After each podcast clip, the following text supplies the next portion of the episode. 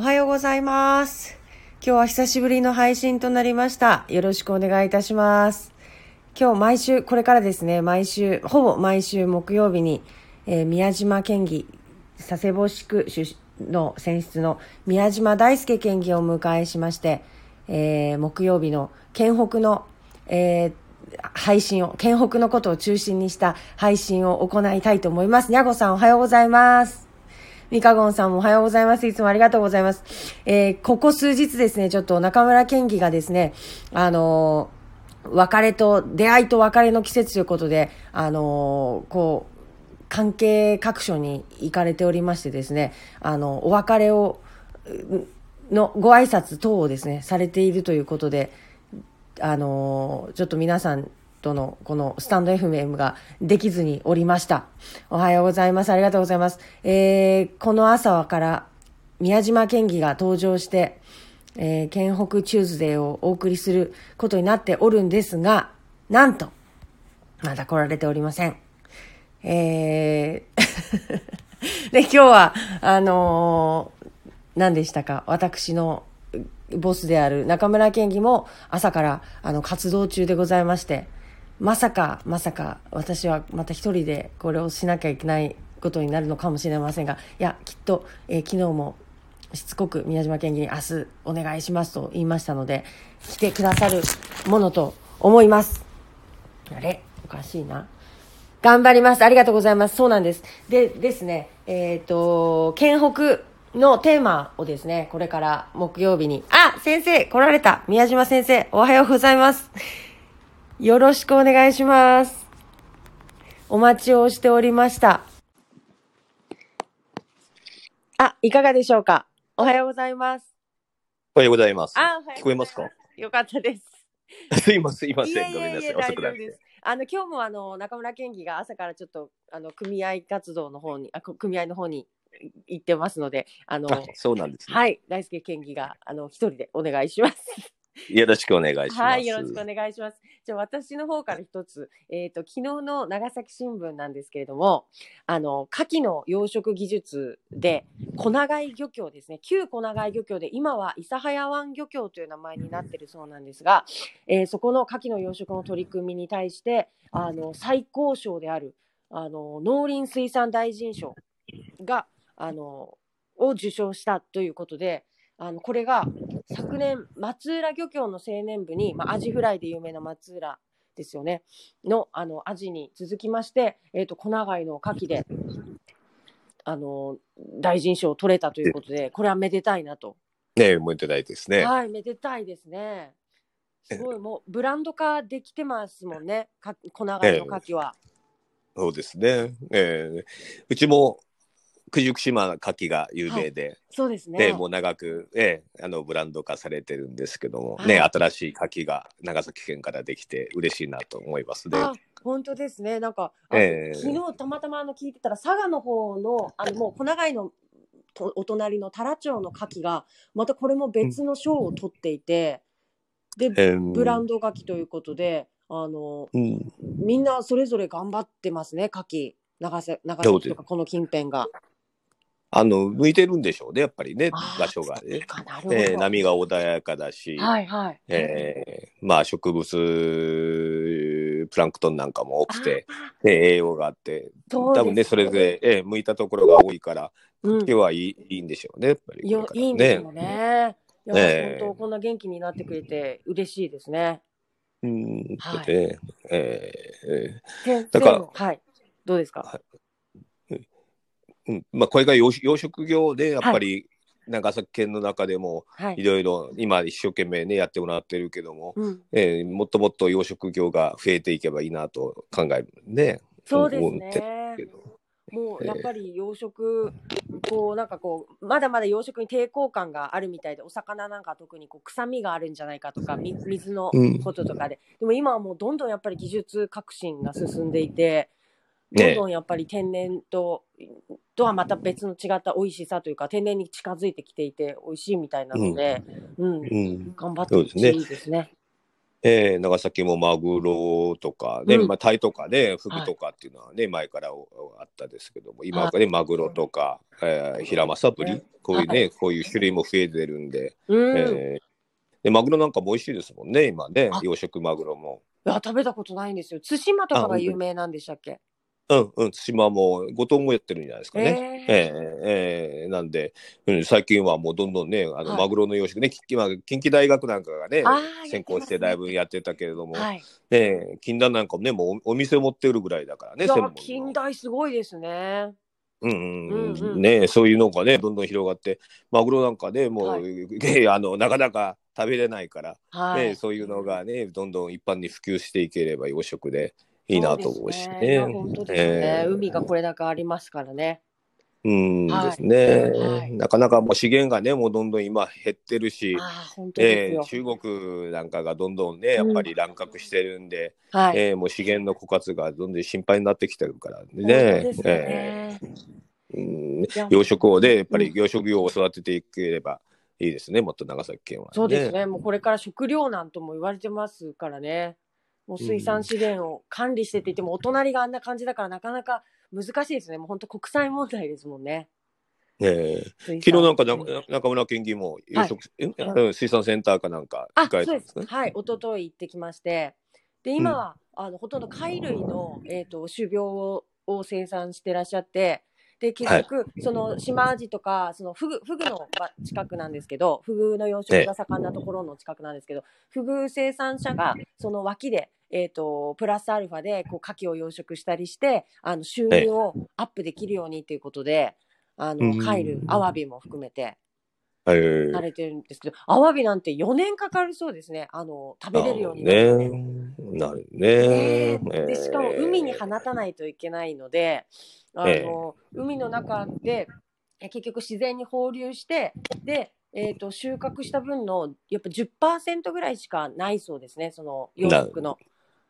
なる。ね。はい。えーいやなかなかだ、うん、えーなかなかね、難しいでいいんだろうけれどもね、はい。技術が進んできてることもね、もう間違いないから、間違いないですどんどんね。ね、えーだからね、技技術をもっともっとやっぱり伸ばしていけて、うん。で、こういうね、もう、えー前から言うて、水産、水産県だからね、やっぱりねそうで、すよ長ね。崎は、うんうん海を生かした、まあ観光もそうなんだろうけども、はいもっとね、やっぱり海を生かして、うんね、いろいろなことができれば可能性が広がるんじゃないかなと思いますねい。やそうですね、えー本当もう先生もあの、え佐世保県北の方でぜひもうガンガン行っちゃってください。ーはい。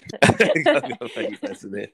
えー長崎に負けないように。えいや、長崎全然できてないですもんね、でも、市内の方。そうですね。はい。本当ですね。そうですね。えーでも、佐世保市にもセンターがあるって、水産センターがあるって言われてました。そうそうな、えーそうなんですよ。えー、佐世保もあるあるあるんです。はい。えすごいですね。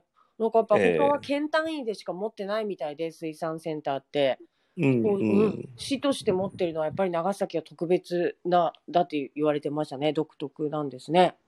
なるほどね。はいえーまあ本当はね、国なんかのうんそういう研究機関があってもいいぐらいのね、場所なんだろうけどね。そうですえね。ーうもっともっとねあの、力入れれば、はい。ひ可能性が広がると思いますね。はい。えーうん。先生の方はどどうですか？こう県北のテーマで県北の話題で。あ私は県先生って言っちゃうのが口癖なんですけど県議って呼ばなきゃいけないんですよね。大好き県議はい。慣れていきます、えーさんさんさんさん付けでいいんですよ。いやいやいやそれ一番言いづらいです。なんかこう言い慣れてなさすぎてですね。えーえー佐世保は、うんはい。あのー今今週末に、はい。えーいよいよ九十九島観光公園というですね、はい。あの田良浦半島、まあ、私のそもそもの地元なんですけども、そこで、はい。あの観光公園がオープンすることになってですへね、ええ。ーで、まあ、あの、もともとつくも園という、はい。障害者福祉施設が、はい。県のですね、そこにあって、まあ、はい。それがあの移転をしたもんですから、その跡地を活用して、はい。まあ、観光公園を作っているんですけども、はい。まあ、ちょっとコロナの関係でうん。今回暫定供用という形で、はい。えー今月の28日にオープンをすることになりましたので、えーあ一度ぜひ、ね、皆さん見に来ていただければなと思ってですね。あの360度でこう見渡せると言われてたあれですか、もしかして。そうですね。えあー。まあ、あの、厳密に言えば360度じゃないんでしょうけど あの、パノラマビューでですね、あの、ずっと九十九島とか、はい。佐世保湾だとか、ああ全体の佐世保の海がはい。一望できるような場所なんで、あーえー非常に、うん、うん、はい。素晴らしい場所ができたなと思ってるね。えーまあ、これからあそこにい。ろいろこう肉付けをですね、こうなるほど。な何年かかけてしていくということなんですけどね。はい。ええーーいいですね。あの天海峰は行ったことあるんですけど、あの近くなんでしたっけ？まあ、あの天海法道を隔てた、はい。あの県道があるんですけどもそこの、まあ、真ん前ぐらいのところに、えー場所が作ってあるんで、ええー。じゃあもうお花畑も楽しめるしみたいなところですよね、あの辺ーうで。ん、あの、うん、そうですね。お花、うん。天海法で花を見て、まあ、あの観光公園を見ていただければと。えーまあ、うちの周りにはですね、いはい。ろいろなこう観光施設資源があるんで、はい。まあ、そういうのもね合わせてこう楽しんでもらえればいいなと思ってですね。いや、楽しみですね。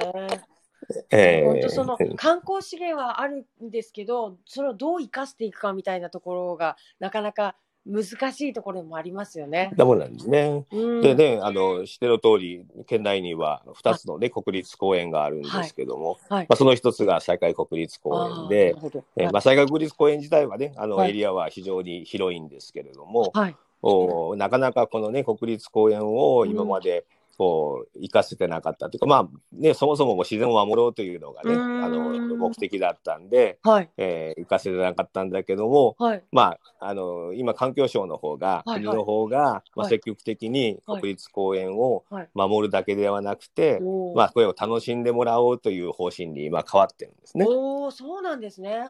うん、でそれであいろいろプロジェクトを今作ってて、はい。まあ、ぜひであの、この、まあ、雲仙国立公園もね今、うんうんえーいろいろ新たなこう取り組みやってもらってますけども、はい。お西海国立公園もぜひ、えーね、いっぱいこう島が点々して、うーね、あの素晴らしい地域なんで、そうですまあ、そういうところを。を海と合わせてこう楽しめればなと思ってるね。えそうですね。島があるってすごいですよね。ーえーえーそうなんですよ。うんえーまあねあの見てもらえば分かる通りね、はいあの非常にこう風景はね素晴らしうんくて、はい。えーまあ個人的には日本三景にも劣らないんじゃないかうなと思。ってね。いや、うんすっごい綺麗です。なんか幻想的ですもんね。そうね。はいえーいや、ぜひ。ね、よく言われるのは、うんラストサムライってあったでしょ？はいはい。映画の。はいあのオープニングのあの絵というのは九十九島の絵なんですね。あ、そうなんですか。うん、そうなんですよ。えー、渡辺謙さんが出てたやつですよね。そうそうそうソブソブクルーズと出たやつですね。えー、ええ知りませんでした。あ、そんなのが使われていたなんて。そうそうなんです。最初にこう夕日のこう当たったような島の風景が出てくるんですよ。これ九十九島の風景なんですね。えー、あーやっぱりえ美しいこうけ日本の景色みたいなところから始まるお話だったんですかね。そうそうなんそうなんですあよ。あ、じゃあちょっとこれからもバンバン売っていかないとですね、その景 ええ色そうを。そう。だからいいいいねいい施設ができたんで、ぜひ、ねまあまあ今のところ何もおしてねないないんだけれども、はいまああのキッチンカーみたいなのを引っ張ってきて。しばらくは、まあ、そういうのでね、地元のこう、食べ物とか楽しんでもらおうといいいうな計画はあるみたいなんで、あーいいですね。ええ。はい。あの、にゃごさんから、天海峰のところまでちょっぴり道のりが怖いですね。怖いんですね。あ遅いのかな？そう、そうなんですよ。ええもう私なんか毎日通ってたから、そうではないんだけれども、うんカーブが多くてですね、ずーっと、あの、くねくね道なもんだから、はい。えーで特にまあ今はもうね来ないけどもクルーズ船が入ってきて、はいちょっと観光バスがもう何十台とあこうー行き来していった時があって、はいはいまあ、その時はもうバスがあのーいわゆる離合できなくて、はい。結構渋滞になってたんですね。ああ、そうなんですか。うん、でそれ地域の問題になってて、うんうんうんうんまあ、それでちょっとお道をどうにかしてくれと。はいで今そこ県道なんですね。はい。あのその道がくれぐれ道はあの県道ではい。で今あの県の方でバイパスを作ってもらおうとあいうことであ。はい。もうショートカットするような道を今あの計画してて、はい。で、今年、ルート選定を、あの行うということになってるんで、えまあ、しばらくは時間かかるけれども、はいあの道はこれから良くなっていくというふうに思いますんで、あ、この間も質問で先生されてましたっけ、それ。そうそうそうそそうです、ですよねそうなんです。そうです。もうちができたらもう宮島県議のですよ、もう訴えがっていう。対応される。あの、断るごとにそればっかり言ってるもんですけど。いやいやいや、ええなるほど。あ、よかったですね。でもそしたら皆さん安心して、えっ、と、行ける、ことができるようになるってことですね。そうですね。えーだから観光課と、やっぱりね、す交通アクセスっていうのはどうしてもね、うんそこにね、あの、付きまとうんで、うんえー特にね、もう、あの、長崎県は、はい。ね、アクセスが難しいところだからですね、どこもね、国もねはい。えーもうど、どこもやっぱり持ってるんですね。その交通関係の問題っていうのを。天海郷のところに行った初めて、あの辺も結構その坂の町でしたね。こそうそうそうそうそうはい。ねそれでもう、こあの、長崎と、な長崎とそっくりなんですよ、あ佐世保はね。あ、そっかそっか。えーもう海と山に挟まれてるから、もう、はい土地がなくてね、うん、だから地価が高いんでね。あ、そうですか。ええなんか佐世保市内はそんな感じしないんですけど。あ、いえいえ、すあの、一緒ですよ、全く。そうなんですね。だからもう斜面のとこにね、長崎と一緒にね、はいあの、木がいっぱい立ってるっていうのは、うん、長崎とうん全く一緒で。だからこの前ね、大村とか、はい諫早のお話されてたけども、はい。うん、やっぱり土地があるから、うん。ね、羨ましいなと思ってね。羨ましいですね。うんいろんなことができる。そうですね。大きななんかこう、まあでも、とこも呼べますしね。はい。そうなんね。うんだから逆にね、そういう、こう、なんていうか、えーまあ、ハンディキャップを生かして、うん。長崎も佐世保もね、はいこう、うん、面白い街にできると思うんですね。そうですね。これを特特徴を生かした街づくりができるぐらいになるといいんですけどね。あ、ネットワークがちょっと不安ですね。はい。えすいもうあっという間に実は15分を過ぎて、あの今日はすごい緊張しながら私、うん今日あの本日を迎えましたけれどもよかったです。あのうまくできました。ー いいえ、な、はい慣れないコメンテーターですいません。いえいえいえすごいあの、ええあ話しやすくてよかったです。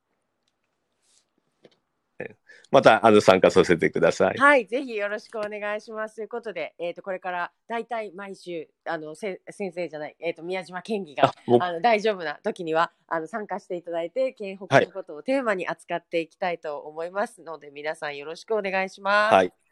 はい。というよろしことで、くお願いします。はい。